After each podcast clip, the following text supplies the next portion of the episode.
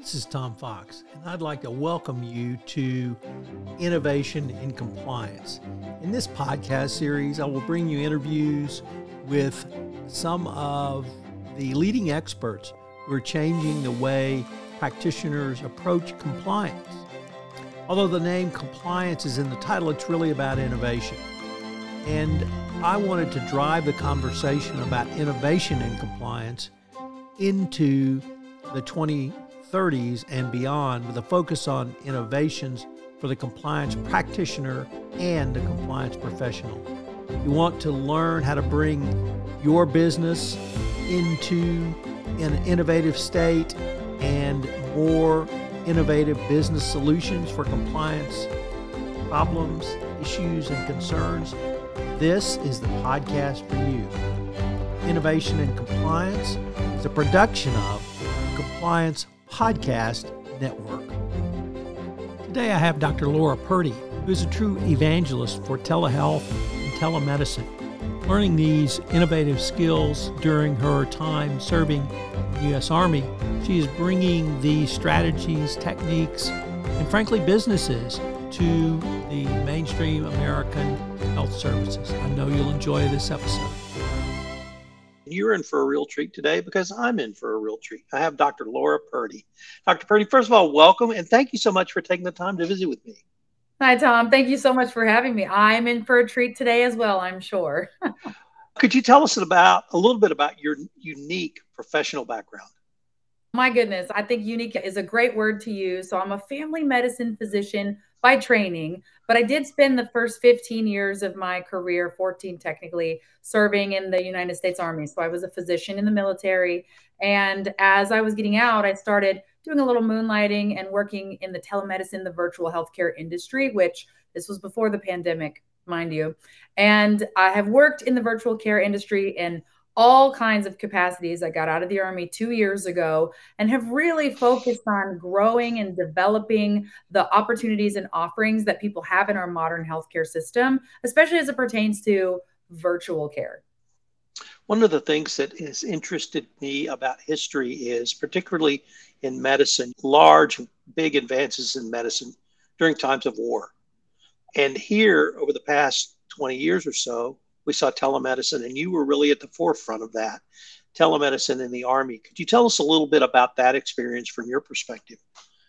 Wow. I think every physician or nurse practitioner or PA, anybody who works in healthcare in the military or at least in the Army, because that's the one I can relate to, you have to do telemedicine by virtue of your position. Because if you think about resources, the resource of healthcare prescriber, so doctor, nurse practitioner, or PA, there are far fewer of those individuals than there are of medics that provide a lot of the frontline care, or even just soldiers in general. That's a lot of people for just a few folks to try to take care of, and it's impossible for the clinician, like a like the doctor, to be located in the same place as the patient. They're often deployed. So if you're going to deliver care to those people, and they are remote, then you have to do telemedicine in order to care for them.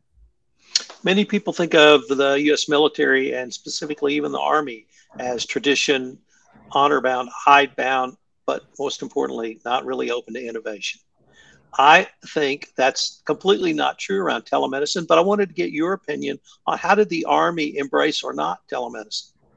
I think it's I think that's untrue across the board too, because as we think about the last few decades of war, I was in the military in the early 2000s and everything changed. The way we dress, the way we shoot, what weapons we use, everything changed to meet the need of the mission at the time, which that was the early years of the Iraq and Afghanistan war. And in healthcare, it's the same way. And in military medicine, it's the same way. And I find, or at least I could say I found at the time when I was there, that I think they were very open to innovation because you have to accomplish the mission. You have to take care of your soldiers, which are one of your biggest warfighting assets. And so, figuring out how to get creative using technology, medications, and what you have available with budget and supply constraints, I think it's a great breeding ground for innovation. And I don't think that the Army as a whole, I don't think was ever in opposition to providing that care remotely, but did uphold a high standard to make sure that it was done safely. In the medical corps of the Army, do you have the high standards that you do across the regular Army, or is it siloed to really just doctors? Ooh, so the way that it works is the medical corps actually is who provides, they're almost like the vendor of the medical care for all of the services. So even if you're a doctor who's serving in the 101st Airborne or the 82nd Airborne, you still belong to the medical corps in your as your primary branch that you're affiliated with, unless it's changed in the last two years, which I don't think it has. So that standard that you saw in the Army Medical Corps was the same standard that was pushed out across the force because those were the representatives and the individuals, the PAs, the doctors, the nurse practitioners, although they may fall under Army Nurse Corps, maybe. Suffice it to say, they're pushed out throughout the armed forces and in the Army. That's who's out there. So that standard exists everywhere. There's one standard. I live in a rural part of West Texas, and although I'm lucky enough to have excellent health care in my nearby hometown, many parts of West Texas particularly struggle with that. So I was one of the reasons I was so excited about visiting with you, in addition to your work in telemedicine, is your passion around equal access to health care. And I really wanted to start off by asking can telemedicine help provide a component for that? It does, absolutely, 100% even before the pandemic, like I mentioned before, I have been licensed in all 50 states and I've had patients all across the country. And what virtual health does is it brings the care to the patient, just like with the military analogy that we use. If the patient is located somewhere that's in a different place than where the doctor is, then you have technology to serve as that bridge to allow you to bring the care to the patient rather than trying to force the patient to go to the care which is not always something that's feasible or something that they can afford. A doctor may be hours away with a six month wait time. And what good is that to anybody? So, through virtual care, it gives patients more access to doctors and it also gives doctors more access to patients that's outside of their local geographic area that they can help. Why are you so passionate about this issue? I'm passionate about this issue because our healthcare system is entirely broken. And a lot of people sit around and complain about our healthcare system. We complain about cost. We complain about wait times. We complain about the lack of empathy and the fact that it's a lot of doctors driving our care rather than us being able to advocate for ourselves. But I don't see a lot of people who are doing anything about it in a meaningful way. After working in the virtual care industry, I realized that the solution is here already the answers to a lot of these problems that we have in our healthcare system already exist, but we need people with the right heart and the right mindset and the right drive and the right technology to just put it in place and change the system rather than sitting around and complaining about it. What's the role of someone, myself, or a listener who might be a patient only? How can we be a part of this change?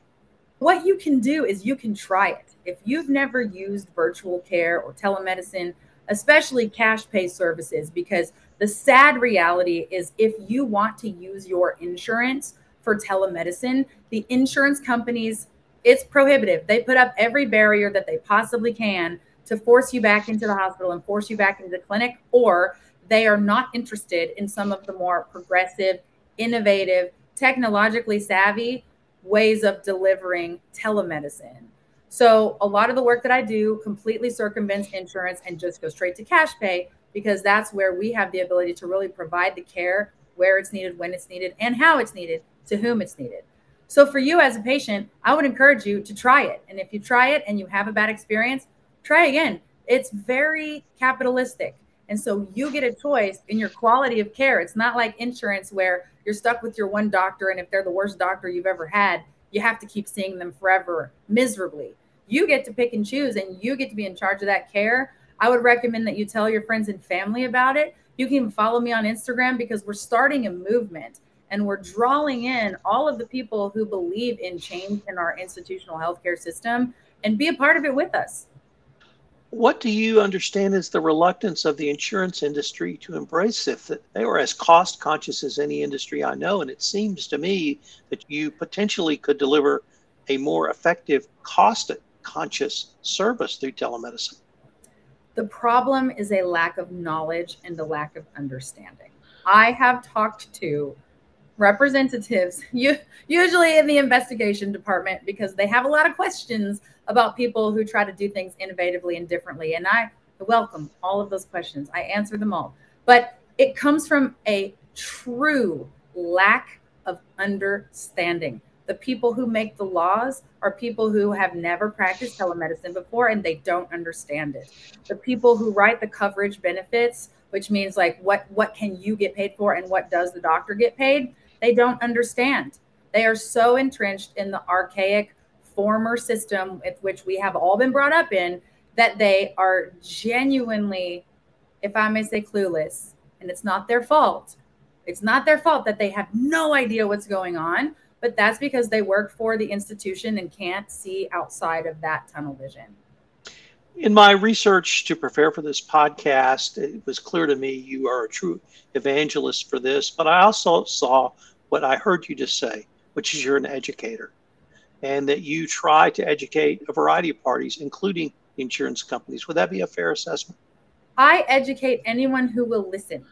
I try to educate board members. I try to educate lawmakers. I did some lobbying a couple years ago because I think it's not fair. I don't I think that the people who are responsible for making the laws and making the insurance and all of that, it's not fair to them to not have the right information that they need to make the laws they're required to make. And frankly, if I'm being honest, myself and my colleagues, we face a lot of adversity. We have a lot at risk and we have a lot to lose. And we're often accused of doing the wrong thing because the people who have the power to make those accusations genuinely do not understand. They don't get they don't get it how it works. And so I feel like I have a responsibility to educate because if we cannot start with education, nothing is ever going to change because the people who have the power to allow change won't understand wow who high who how when where why you know that that's why we educate so what are some of the key areas you would advise a telehealth company on if they wanted to try and scale up that's really interesting so the first question is do you want to take insurance or do you want to be cash pay because those are two completely different scalability models and i guess in my bio i should have led with these days I do a lot more business than I do practice of medicine. So I have probably been involved in some way, shape, or form in more telemedicine businesses than anybody else in the industry. I, I would place a bet on that. And but the question is, do you want to be cash pay or do you want to take insurance? If you want to be cash pay, this is it's actually very easy to scale, but you need to have an infrastructure the legal infrastructure, the financial infrastructure, even the technology systems that you use can be an asset or a liability when it comes to scaling. So, allowing these companies to set it up right from the beginning and then they can build and scale and grow on that is the best thing to do. I think where the overwhelming majority of companies fail is they try to duct tape together rudimentary solutions because they all want to launch, they want to go live right away and start making their money right now. But what they don't realize is that 18 months in, when you've made enough money and you have to change everything, they will take such a big hit and the patients will go elsewhere and it will hurt their business if they don't make the investment up front to build a scalable system. What are some of the key regulatory issues in this space?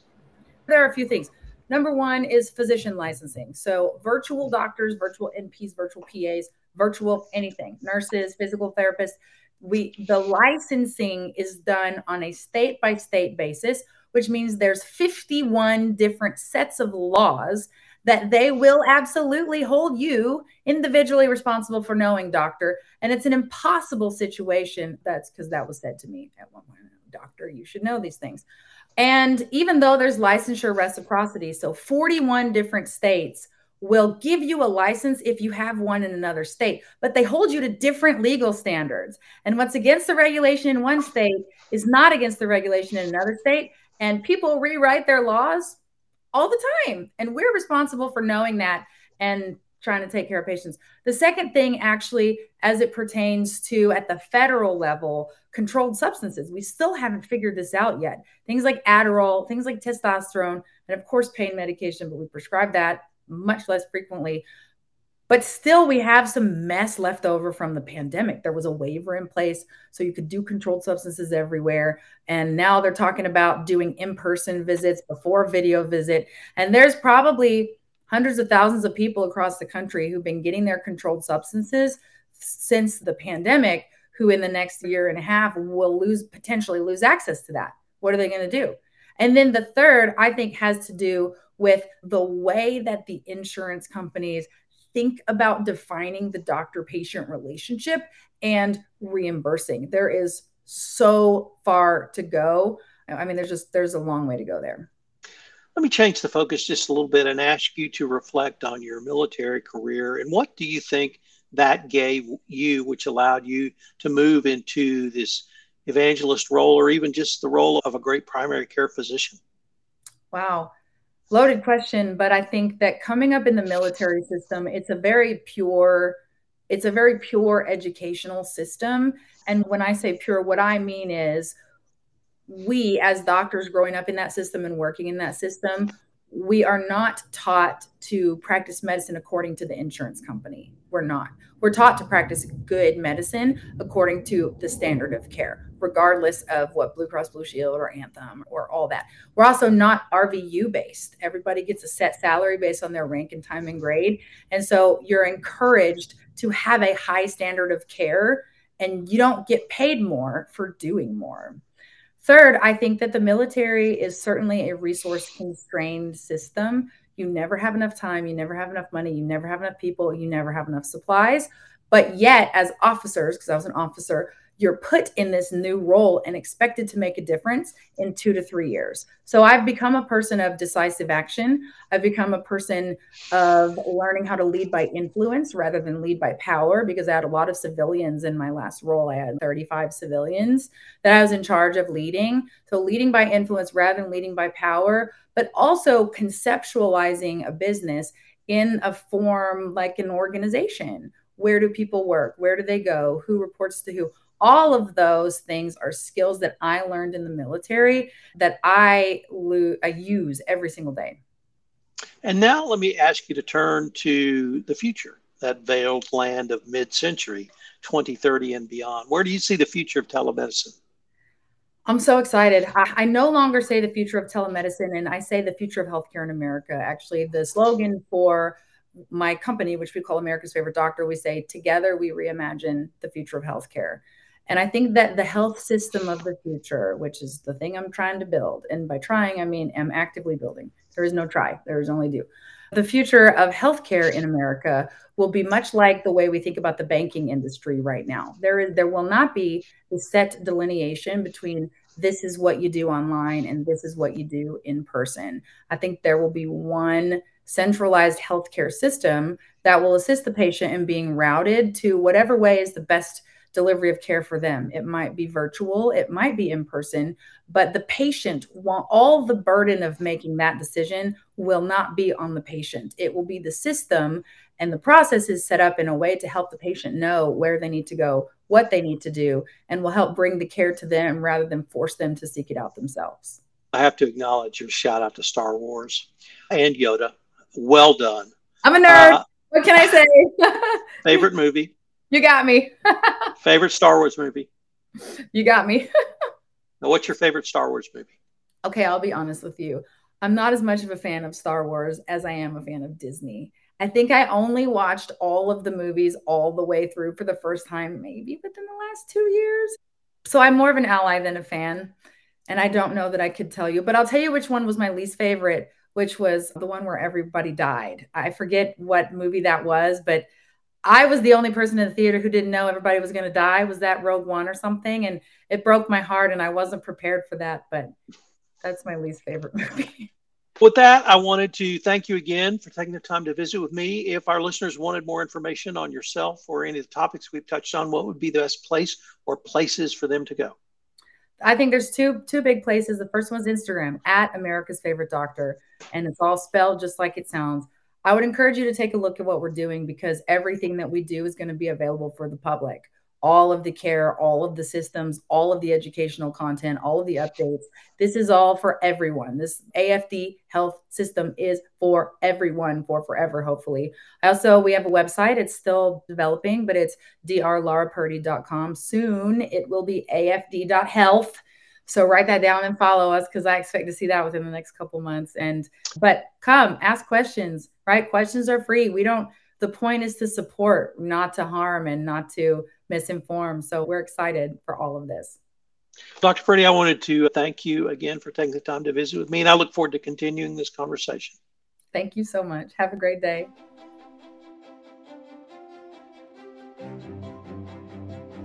This is Tom Fox again. Thanks so much for listening to this episode of Innovation in Compliance. If you've enjoyed this episode, I hope you'll subscribe, rate, and review wherever great podcasts are listened to. If you are innovative or you have an innovative idea around compliance, give me a shout at tfox at tfoxlaw.com or you can reach me on LinkedIn. I'd love to talk to you about being a guest on the Innovation in Compliance Podcast. The Innovation in Compliance Podcast is a production of the Compliance Podcast Network.